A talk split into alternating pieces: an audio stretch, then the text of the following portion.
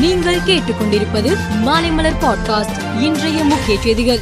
தேசிய தன்னார்வ ரத்ததான நாளையொட்டி முதலமைச்சர் மு ஸ்டாலின் வெளியிட்டுள்ள அறிக்கையில் விலை மதிப்பற்ற உயிர்களை காத்திட மனமும் வந்து மக்கள் ரத்த தானம் செய்திட முன்வர வேண்டும் என்று தெரிவித்துள்ளார்.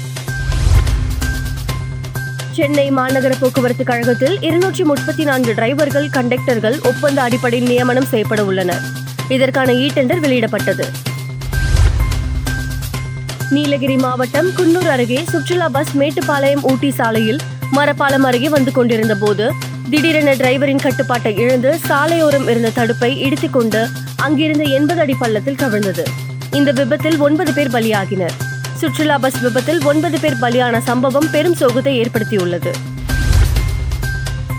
இந்த ஆண்டு இறுதிக்குள் தேசிய நெடுஞ்சாலைகளை குண்டுகுழி இல்லாது ஆக்குவதற்கு நடவடிக்கை எடுக்கப்பட்டு வருகிறது என்று மத்திய சாலை போக்குவரத்து மற்றும் நெடுஞ்சாலைத்துறை மந்திரி நிதின் கட்காரி தெரிவித்தார்.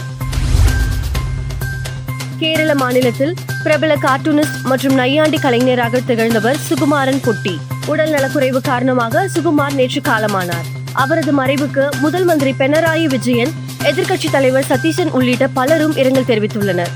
நையாண்டி மற்றும் கார்ட்டூன் துறையில் முத்திரை பதித்தவர் சுகுமார் என்று பினராயி விஜயன் வெளியிட்டுள்ள இரங்கல் செய்தியில் குறிப்பிட்டுள்ளார்.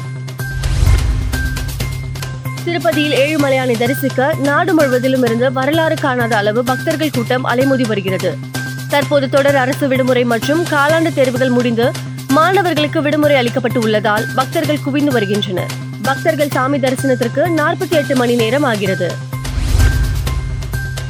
இங்கிலாந்து நாட்டுக்கான இந்திய தூதர் விக்ரம் துரைசாமி ஸ்காட்லாந்தில் சுற்றுப்பயணம் மேற்கொண்டு வருகிறார்.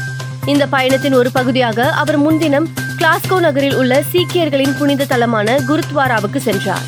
அங்கு திரண்டிருந்த சீக்கிய வாலிபர்கள் சிலர் அங்கு திரண்டிருந்த சீக்கிய வாலிபர்கள் சிலர் விக்ரம் துரைசாமியை குருத்வாராவுக்குள் நுழைய விடாமல் தடுத்து நிறுத்தினர். இந்த சம்பவத்துக்கு இங்கிலாந்தில் உள்ள இந்திய தூதரகம் கடும் கண்டனம் தெரிவித்துள்ளது.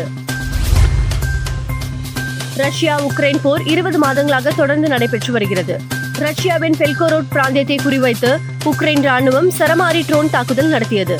இதில் ஒன்பது உராக்கன் எம்எல்ஆர்எஸ் ட்ரோன்களை ரஷ்ய ராணுவத்தினர் சுட்டு வீழ்த்தினர். இதன் மூலம் உக்ரைனின் தாக்குதல் முயற்சி தடுத்து நிறுத்தப்பட்டதாக ரஷ்ய பாதுகாப்பு அமைச்சகம் தெரிவித்தது.